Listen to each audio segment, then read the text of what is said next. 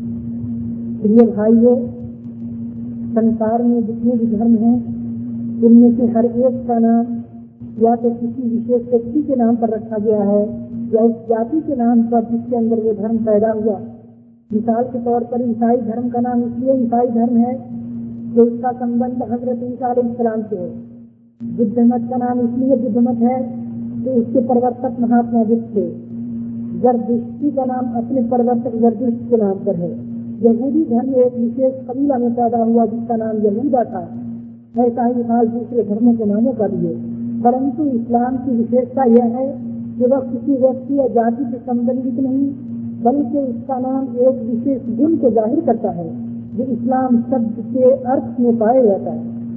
इस नाम से क्यों ज़ाहिर होता है? कि किसी व्यक्ति के मस्तिष्क तक नहीं, न किसी विशेष जाति तक सीमित है। इसका संपर्क व्यक्ति, देश या जाति से नहीं, केवल इस्लाम का गुण लोगों में पैदा करना इसका उद्देश्य है। प्रत्येक युग और प्रत्येक जाति के जिन सच्चे और नेक लोगों ने यह गुण पाया गया है, वो सब मुस्लिम थे, मुस्लिम है और भविष्य में मुस्लिम रहेंगे। इस्लाम का अर्थ है हुक्म मानना, आत्मसंपन्न करना। एवं आज्ञा पालन करना, इस्लाम धर्म का नाम, इस्लाम इसलिए रखा गया है कि ये अल्लाह के आदेशों का अनुवर्तन और उसका आज्ञा पालन करना है। आप देखते हैं कि दुनिया में जितनी भी चीज़ें हैं, सब एक नियम और विधि के अधीन है।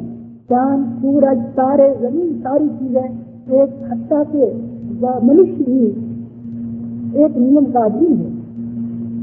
आप मनुष्य की हालत के ऊपर अगर गौर करेंगे तो आपको मालूम होगा कि वह प्राकृतिक नियम के अधीन है, जो नियम उसकी सृष्टि के लिए नियत की गई है, उसी के अनुसार सांस लेता, चलता, फिरता और इधर उधर दौड़ता है। यह प्रबल नियम, जिसमें बड़े बड़े ग्रहों से लेकर भूमि का एक छोटा से छोटा कण जकड़ा हुआ है, एक महान शासक का बनाया हुआ नियम है, संपूर्ण नीति और जिसकी प्रत्येक वस्तु उस शासक के आदेश और उसकी आज्ञा का पालन करती है क्योंकि वह उसी के बनाए हुए नियम का पालन कर रही है, इसलिए संपूर्ण विश्व का धर्म इस्लाम है।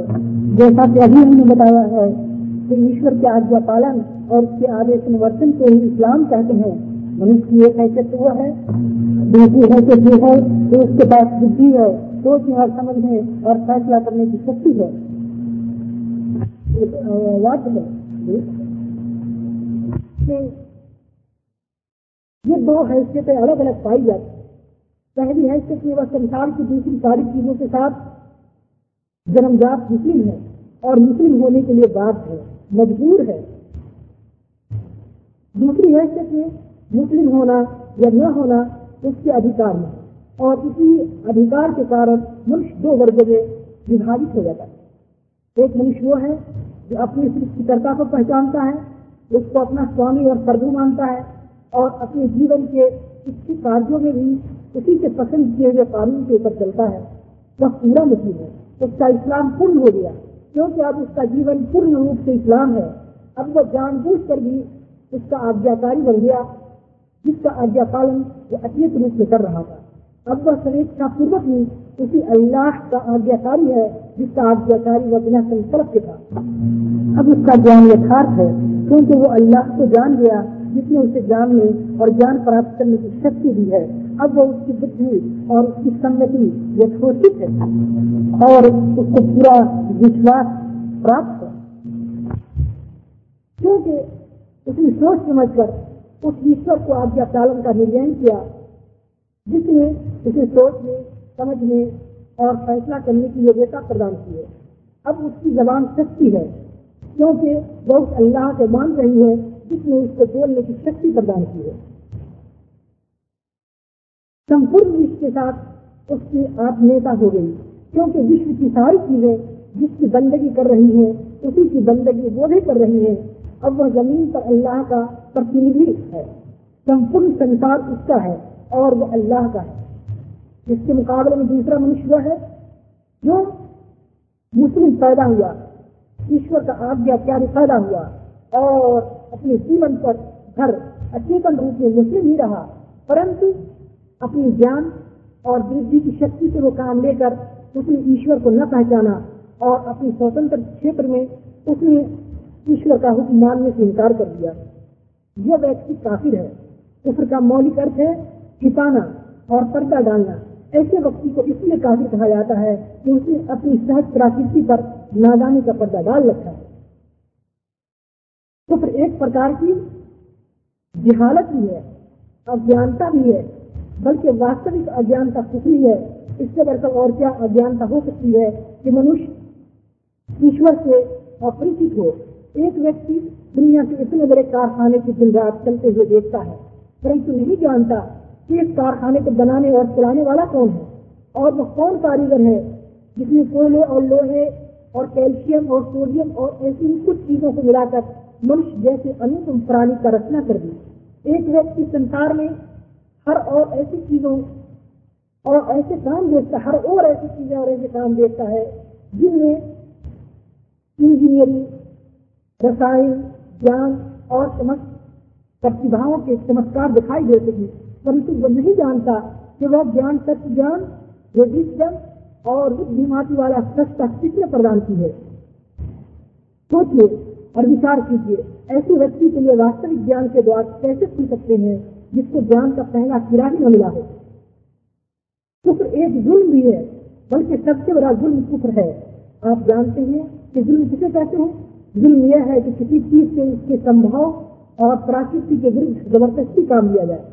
आपको मालूम हो चुका है कि दुनिया में जितनी चीज़ें हैं, सब ईश्वरीय आज्ञा के अधीन है और उनकी प्राकृति विधि और नियम का पालन करना ही इस्लाम है कि मनुष्य का संपूर्ण शरीर और उसका प्रत्येक भाग जन्मजात उसी प्राकृति के अनुरूप है। अल्लाह ने इन चीज़ों पर मनुष्य को थोड़ा सा प्रभुत्व अवश्य प्रदान किया है, परंतु हर चीज़ की प्राकृति यह चाहती है कि उसके ईश्वर इच्छा के अनुसार काम लिया जाए।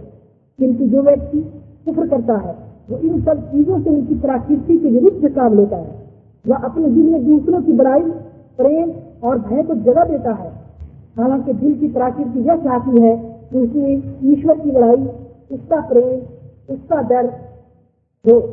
वो अपनी समस्त इंद्रियों से और दुनिया की उन सब चीज़ों से जो उसके अधिकार में है, ईश्वर इच्छा के विरुद्ध काम लेता है। हालाँकि हर चीज़ की प्राकृति यह चाहती है कि उस ईश्वरी विधि और नियम के अनुसार काम लिया जाए। बताइए, ऐसे व्यक्ति से बढ़कर और कौन तालीम होगा? अपने जीवन में हर समय, हर चीज़ पर यहाँ तक कि स्वयं अपने आप पर भी जुर्म करता है।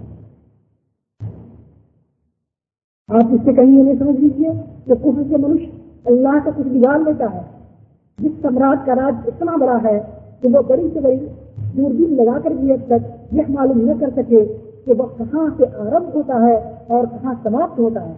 जिस सम्राट की शक्ति इतनी अपार है कि सारी पृथ्वी और सूर्य और मंगल और ऐसी करोड़ों ग्रह उसके संकेत पर गेंद की तरह फिर रहे हैं। जिस सम्राट की संपत्ति ऐसी अपार है कि संपूर्ण विश्व में जो कुछ है, उसी का है। उसमें कोई उसका साजी नहीं।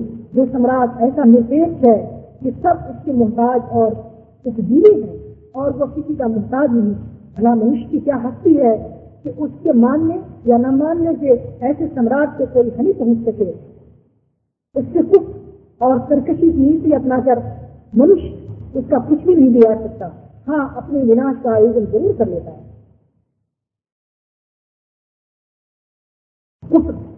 और अवज्ञा का परिणाम यह है कि मनुष्य सदा के लिए सफल, असफल और व्यर्थ में विफल हो जाता है। ऐसे व्यक्ति को ज्ञान का सीधा मार्ग कभी नहीं मिलेगा, क्योंकि जो ज्ञान स्वयं अपने सृष्टिकर्ता को न जाने वह किसी चीज़ को सही कैसे जान सकता है। उसकी बुद्धि सदा तेरह सदा तेरह मार्ग को अपनाएगी। क्योंकि जो बुद्धि वो अपने बनाने वाले को पहचानने में गलती करे, वो और कई चीज़ों को सही समझ सकता है। यह है की कहानियाँ। आइए अब तनिक ये भी देखिए कि इस्लाम का तरीका अपनाने में क्या फ़ायदा है। आपको मालूम है कि इस लोक में हर तरफ़ ईश्वर के परदित्व की निशानियाँ फैली हुई हैं। विश्व का यह विराट कारखाना एक पूर्ण व्यवस्था और एक कटल कानून के अंतर्गत चल रहा है। जो इस बात का साक्षी है कि इसका बनाने वाला, चलाने वाला एक अपार शक्ति का मालिक है और वही शासक है, जिसके शासन के विरुद्ध कोई भी चीज़ सिर नहीं उठा सकती। संपूर्ण विश्व की तरह, यह मनुष्य की प्राकृतिक भी यह है। उसका हुक्म माने क्योंकि अचेतन रूप में स्वराज भी उसका आज्ञा पालन कर ही रहा है। क्योंकि उसके प्राकृतिक नियमों का उल्लंघन करके वह जीवित तो रह ही नहीं सकता। परंतु ईश्वर ने मनुष्य को ज्ञान की योग्यता सोचने समझने की शक्ति और बुरे भले की परख देकर संकल्प और अधिकार में थोड़ी सी स्वतंत्रता प्रदान कर दी है। इस स्वतंत्रता में मनुष्य की परीक्षा है। उसके ज्ञान की परीक्षा है, उसकी बुद्धि की परीक्षा है, उसके विवेक की परीक्षा है और इस बात की परीक्षा है कि उसे जो स्वतंत्रता प्रदान की गई है, उसको वह किस प्रकार प्रयोग दिलाता है और इस परीक्षा में कोई एक तरीका अपनाने को मनुष्य को बाध नहीं किया गया, क्योंकि बाध्य और विवश करने से परीक्षा का उद्देश्य भंग हो जाता है। आप क्यों समझ सकते हैं कि परीक्षा में प्रश्न पत्र देने के पश्चात यदि आपको एक विशेष उत्तर देने का बाद और विवश कर दिया जाए तो ऐसी परीक्षा से कोई लाभ नहीं होगा। आपकी वास्तविक योग्यता का प्रदर्शन उस वक्त होगा, उसी समय होगा जबकि आपको हर प्रकार का उत्तर देने का अधिकार प्राप्त हो। यदि आपने ठीक उत्तर दिया और सफल हो गए भावी उन्नति का ये द्वार आपके लिए खुल जाएँगे। और यदि ठीक उत्तर न दिया, असफल होंगे और अपनी अयोग्यता से तो अपनी उन्नति का रास्ता रोक लेंगे। ठीक इसी प्रकार ईश्वर ने अल्लाह ने भी अपनी परीक्षा में मनुष्य को स्वतंत्र रखा है, ताकि वह जो तरीका चाहे अपनाए। अब एक एक व्यक्ति तो वो है, जो स्वयं अपनी और विश्व की प्रकृति को नहीं समझता, अपनी सृष्टिकर्ता की उसके गुणों को पहचानने में भूल करता है, और अधिकार की जो स्वतंत्रता उसे दी गई है, उसे अनुचित लाभ उठाकर वह अवज्ञा और सरकशी की रीति अपनाता है। यह व्यक्ति ज्ञान बुद्ध और विवेक और अमल की परीक्षा में असफल हो गया। उसने खुद साबित कर दिया कि वह हर प्रकार से निम्न श्रेणी का व्यक्ति है, इसलिए इसका वही परिणाम होना चाहिए जो अभी आपने सुना जो दूसरा व्यक्ति है, उसके मुकाबले में एक दूसरा व्यक्ति है, जो इस प्रकार इस परीक्षा में सफल हो गया।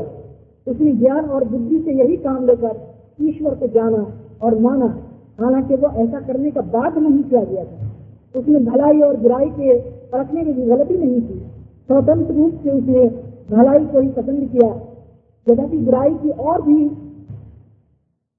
झुकने की स्वतंत्रता उसे प्राप्त की।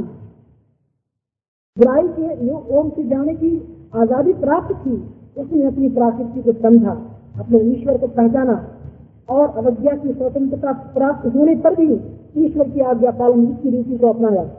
उस व्यक्ति को परीक्षा में इसी कारण से सफल मिली तो उसने अपनी बुद्धि से ठीक काम लिया, आँखों से ठीक देखा, कानों से ठीक सुना, मस्तिष्क से ठीक विचार निर्धारित किया और दिल से उसी बात पर चलने का फैसला किया, जो ठीक था।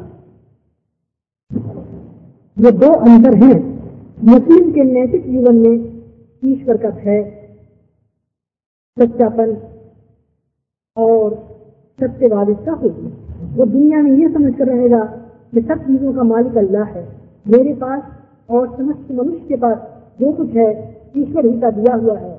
मैं किसी चीज़ का यहाँ तक कि स्वयं अपने शरीर और शारीरिक शक्तियों का भी मालिक नहीं है। सब कुछ ईश्वर की अमानत है और इस अमानत को प्रयोग में लाने का जो अधिकार मुझको दिया गया है, उसको ईश्वर इच्छा के अनुसार प्रयोग में लाना चाहिए। एक दिन ईश्वर मुझसे अपनी यह अमानत वापस लेगा और उस समय मुझे वो एक एक चीज़ का हिसाब देना होगा। संसारिक सफलता भी ऐसी ही व्यक्ति के पास होती है। उससे बढ़कर संसार में कोई प्रतिष्ठित और सज्जन नहीं हो सकता, क्योंकि उसका ईश्वर के सिवा किसी के सामने झुकने वाला नहीं और उसका हाथ ईश्वर के सिवा किसी के आगे फैलने वाला नहीं अपमान ऐसे व्यक्ति के समीप कैसे सक सकता है? इससे बढ़कर संसार में कोई शक्तिशाली भी नहीं होगा, क्योंकि उसके मन में ईश्वर के सिवा किसी का डर और उसको ईश्वर के सिवा किसी के पुरस्कार और इनाम का लोभ भी नहीं होगा। कौन सी शक्ति है जो ऐसे व्यक्ति को हक और सच्चाई से विचारित कर सकती है? और कौन सा धन है जो उसका ईमान मोल ले सकता है? उससे बढ़कर संसार में कोई संपन्न और धनवान भी नहीं होगा। क्योंकि वह विलास प्रिय नहीं। वासनाओं का दास नहीं, लोभी और लालची नहीं। अपने उचित परिश्रम से जो कुछ कमाता है उसी पर उसे संतोष होता है। और गैर कानूनी धन के ढेर भी उसको सामने लगा दिए जाए तो उनको तुच्छ जानकर क्या देता है? उसके बढ़कर संसार में कोई प्रेम पाप और लोग किसी भी नहीं होगा। क्योंकि वह हर व्यक्ति का हक अदा करेगा और किसी का हक नहीं मारेगा। हर एक से नेकी करेगा और किसी के साथ बुराई नहीं करेगा, बल्कि हर व्यक्ति की भलाई की कोशिश करेगा और उसके बदले में अपने लिए कुछ नहीं चाहेगा। लोगों के दिल आपसे आप उसकी ओर खींचेंगे और प्रत्येक व्यक्ति उसका सम्मान और उससे प्रेम करने की कोशिश करेगा। इसके बढ़कर संसार में कोई विश्वास पात्र भी न होगा, क्योंकि जब न्याय भंग न करेगा, सच्चाई से मुख नहीं मोड़ेगा, वादे का सच्चा और मामले का पूरा पाबंद होगा। तो यह समझकर ईमानदारी से काम करेगा कि कोई और देखने वाला हो या न हो, परंतु ईश्वर तो सब कुछ देख रहा है। ऐसे व्यक्ति को इज़्ज़त, उसकी साथ और उसकी प्रतिष्ठा का क्या पूछना? कौन है जो उस पर भरोसा न करेगा? एक मुस्लिम के चरित्र के भली भांति समझ लीजिए। एक मुस्लिम के चरित्र को भली भांति समझने, समझना है तो आपको विश्वास हो जाएगा। आप अगर एक मुस्लिम के चरित्र को भली भांति समझ लें तो आपको विश्वास हो जाएगा कि मुस्लिम कभी संसार में अपमानित और पराजित, पराधीन बनकर नहीं रह सकता। वह सदा प्रभावशाली और शासक ही रहेगा, क्योंकि इस्लाम जो गुण उसमें पैदा करता है, कोई शक्ति उन पर प्रभुत्ता प्राप्त नहीं कर सकती। इस प्रकार संसार में सम्मान और गौरव का जीवन व्यतीत करने के बाद जब अपने ईश्वर के सामने उपस्थित होगा तो उस पर ईश्वर अपने प्रसाद और दयालुता की वर्षा करेगा। क्योंकि जो अमानत उसे सौंपी गई थी, उसका पूरा पूरा हक उसने अदा कर दिया। और जिस परीक्षा में ईश्वर ने उसको डाला था, उसमें वह पूरे पूरे अंकों हो गया। यह अमर सफलता है। तो इस लोक से प्रलोक तक निरंतर चली जाती है और कहीं उसका सिलसिला समाप्त नहीं होता। यह इस्लाम है। मानव का स्वाभाविक धर्म यह किसी जाति और देश तक सीमित नहीं, हर युग और हर देश में जो इस ज्ञान रखने वाले और सत्य प्रिय लोग होते हैं, उन सब का यही धर्म था। वे सब मुस्लिम थे, भले ही उनकी भाषा में उस धर्म का नाम इस्लाम रहा हो या कोई और धर्म रहा। अब आइए आपको हम बताते हैं ईमान क्या चीज़ इस्लाम तो वास्तव में पालन करता कि आज्ञा पालन का नाम। है अब हम बताना चाहते हैं कि मनुष्य सर्वश्रेष्ठ ईश्वर की आज्ञा का पालन उस समय तक नहीं कर सकता जब वो उसे कुछ बातों का ज्ञान न हो, उसको कुछ बातों का इल्म न हो और वह ज्ञान विश्वास पेट की सीमा तक पहुँचा हुआ न हो। सबसे पहले तो मनुष्य को ईश्वर की सत्ता पर पूर्ण विश्वास होना चाहिए, क्योंकि यदि उसे यह विश्वास न हो तो ईश्वर है तो वह उसका आज्ञा पालन कैसे करेगा? उसके साथ ईश्वरीय गुणों का ज्ञान भी आवश्यक हो। जिस व्यक्ति को यह मालूम न हो कि ईश्वर एक है और प्रभुत्व में कोई उसका साधु नहीं, वह दूसरों के सामने सिर झुकाने और हाथ चलाने से कैसे जीत सकता है? जिस व्यक्ति को इस बात का विश्वास न हो ईश्वर सब कुछ देखने और सुनने वाला है। और वह हर चीज़ की खबर रखता है। वह अपने आप को ईश्वर की अवज्ञा से कैसे रोक सकता है? इस बात पर जब आप विचार करेंगे तो आपको ज्ञात होगा कि विचार और संभाव और इस्लाम के सीधे मार्ग पर चलने के लिए मनुष्य में जिन गुणों का होना आवश्यक है, वे गुण उस समय तक उसमें नहीं आ सकते जब तक कि उसे इस गुणों का ठीक ठीक ज्ञान न हो। और यह ज्ञान केवल ज्ञान लेने तक सीमित न रहे, बल्कि उसे विश्वास के साथ जान लेना चाहिए, ताकि मनुष्य का मन, उसके ज्ञान विरोधी विचारों से और उसका जीवन, उसके ज्ञान के विरोध आचार करने से बच सके। उसके बाद मनुष्य को यह भी मालूम होना चाहिए ईश्वरी इच्छा के अनुसार जीवन व्यतीत करने का सही तरीका क्या है। किस बात को ईश्वर पसंद करता है, ताकि उसे अपनाया जाए और किस बात को अल्लाह नापसंद करता है ताकि उसे बचा जाए। उसके लिए ज़रूरी है कि मनुष्य अल्लाह के कानून और उसके विधान से भली भांति परिचित हो। उसके विषय में उसे पूरा विश्वास हो कि यदि अल्लाह का कानून और विधान है और किसी का अनुसरण करने से अल्लाह की प्रसन्नता प्राप्त हो सकती है। क्योंकि यदि उसे इसका ज्ञान भी न हो तो वह पालन किस चीज़ का करेगा? और यदि ज्ञान तो हो, परंतु पूरा विश्वास न हो, या मन में यह भावना बनी हो कि इस कानून और विधान के अतिरिक्त दूसरे कानूनों और विधानों, विधान भी ठीक ही है, या हो सकते हैं तो उसकी भली भांति पालन कैसे कर सकता है? फिर मनुष्य को इसका ज्ञान भी होना चाहिए कि ईश्वरी इच्छा के अनुसार न चलने और उसके पसंद किए हुए नियम विधान का पालन न करने का परिणाम क्या है और उसके आज्ञा पालन का पुरस्कार क्या है? इसलिए ज़रूरी है कि आखरत, यानी परलोक की जीवन का, ईश्वर के न्यायालय में, ईश्वर के न्यायालय में पेश होने का, उसकी अदालत में पेश होने का, अविद्या दंड पाने का और आज्ञा पालन और आज्ञा पालन पर पुरस्कार पाने का पूरा ज्ञान और विश्वास है।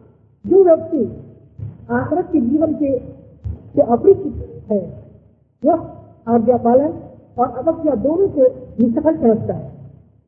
उसका विचार तो यह है कि अंत में आज्ञा पालन करने वाला और न करने वाला दोनों बराबर रहेंगे, क्योंकि दोनों मृत्यु हो जाएँगे।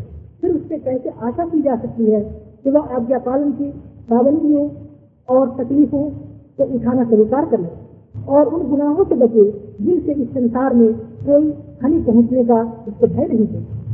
ऐसे विश्वास के साथ मनुष्य ईश्वरीय नियम और कानून का कभी अनुवर्ती नहीं हो सकता। इसी प्रकार, वह व्यक्ति भी आज्ञा पालन की रीति को दृढ़तापूर्वक अपना नहीं सकता, जिसे आखरत की जीवन और अल्लाह की अदालत में पेश होने का ज्ञान तो हो, परंतु विश्वास नहीं। इसलिए कि संदेश और दुविधा के साथ मनुष्य किसी बात पर किसी नहीं रखता आप एक काम का मनोयोग से उसी समय करेंगे, जब आपको विश्वास हो यह काम लाभदायक है। और दूसरे काम से बचने से भी आप उसी समय अविचल रह सकते हैं। जब आपको पूरा विश्वास हो कि यह काम हानिकारक है। ऐसा मालूम हुआ कि एक तरीके पर चलने के लिए उसके फल और परिणाम का ज्ञान होना भी आवश्यक है। और यह ज्ञान ऐसा होना चाहिए जो विश्वास की सीमा तक पहुँचा हुआ है।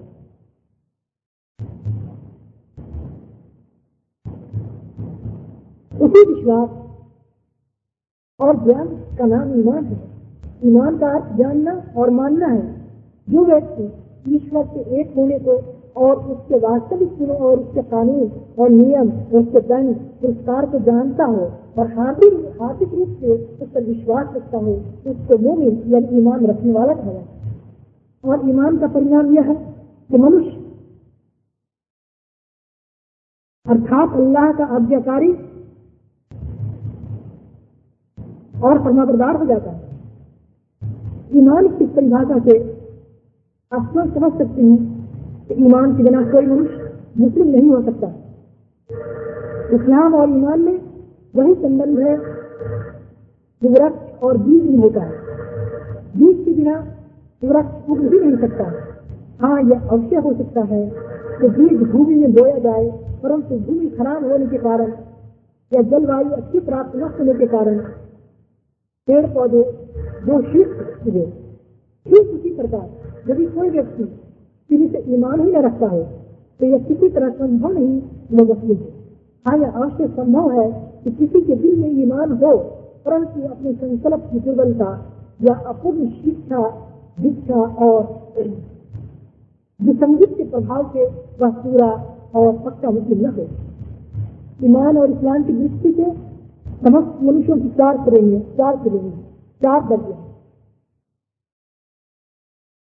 जो ईमान रखते हैं और उनका ईमान उन्हें ईश्वर के आदेशों का पूर्ण रूप से अनुवर्ता बना देता है। जो बात ईश्वर को अप्रिय है वो उससे इस तरह ढकती है जैसे कोई व्यक्ति आँख को हाथ लगाने से बचता है। और जो बात ईश्वर को प्रिय है, उसे वह ऐसे शौक से करते हैं जैसे कोई व्यक्ति धनोपार्जन के लिए शौक से काम करता है। जो वास्तविक मुस्लिम दूसरा वह है, जो ईमान के रखते हैं, परंतु उनके ईमान में इतना बल नहीं कि उन्हें पूर्ण रूप से अल्लाह का आज्ञाकारी बना दे।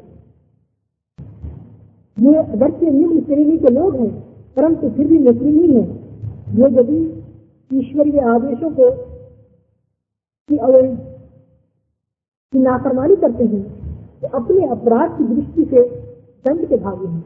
परंतु उनकी हैसियत अपराधी की है विद्रोही की नहीं है। इसलिए कि यह सम्राट को, इस सम्राट को सम्राट मानते हैं और उसके कानून के कानून होना स्वीकार करते हैं। तीसरा वह है जो ईमान नहीं रखता, परंतु देखने में जो ऐसे ऐसा काम करता है जो ईश्वरीय कानून के अनुकूल दिखाई देता है। जो वास्तव में विद्रोही है। इसका कुछ भी मूल्य नहीं। इनकी मिसाल ऐसे व्यक्ति जैसी है तो वो लोग हैं जो ईमान भी नहीं रखते और कर्म की दृष्टि से भी दुष्ट और दुराचारी है। ये श्रेणी के लोग हैं जो दागी और विद्रोही कहलाते हैं। क्योंकि ये विद्रोही भी हैं और दीवार पैदा करने वाले। थे मानवीय श्रेणी के इस वर्गीकरण से यह बात स्पष्ट हो जाती है ईमान वास्तव में मानवीय सफलता का आधार है। इस्लाम चाहे वो पूर्ण हो या अपूर्ण, केवल ईमानी रूपी बीज से पैदा होता है। जहाँ ईमान न होगा, वहाँ ईमान की जगह कुफर होगा, जिसका दूसरा अर्थ ईश्वर के प्रति विद्रोह क्या वो विद्रोह ऊँचे सत्र का हो या नीचे सत्र ईश्वरीय आज्ञा पालन के लिए ईमान की आवश्यकता और उसकी ज़रूरत आपने जान लिया अब प्रश्न ये है कि ईश्वर के गुण और उसके इच्छित कानून परलोक के जीवन के संबंध में ज्ञान और ऐसा ज्ञान जिस पर विश्वास किया जा सके, कैसे प्राप्त हो सकता है? हम आपको बता चुके हैं कि विश्व में सर्वत्र ईश्वर की कारीगरी की निशानियाँ मौजूद हैं। चीज़ मौजूद है? तो इस बात की साक्षी है कि इस कारखाने को एक ही कारीगर ने बनाया है और वही उसको चला रहा है। उन निशानियों में सर्वश्रेष्ठ ईश्वर की समस्त गुणों की छवि दिखाई पड़ती है। उसकी विजन उसका ज्ञान उसका सामर्थ्य उसकी दयालता, उसकी पालन क्रिया, उसका प्रकोप, तात्पर्य यह है कि कौन सा गुण है जिसकी गरिमा उसके कर्मों, उसके कामों से व्यक्त न होती है? परंतु मनुष्य मनुष्य बुद्धि और उसकी योग्यता से इन चीज़ों को देखने में बहुत ज़्यादा हुई है। ये सात निशानियाँ आँखों के सामने मौजूद है। परंतु फिर भी किसी ने कहा, ईश्वर दो है। किसी ने कहा, तीन है। किसी ने कहा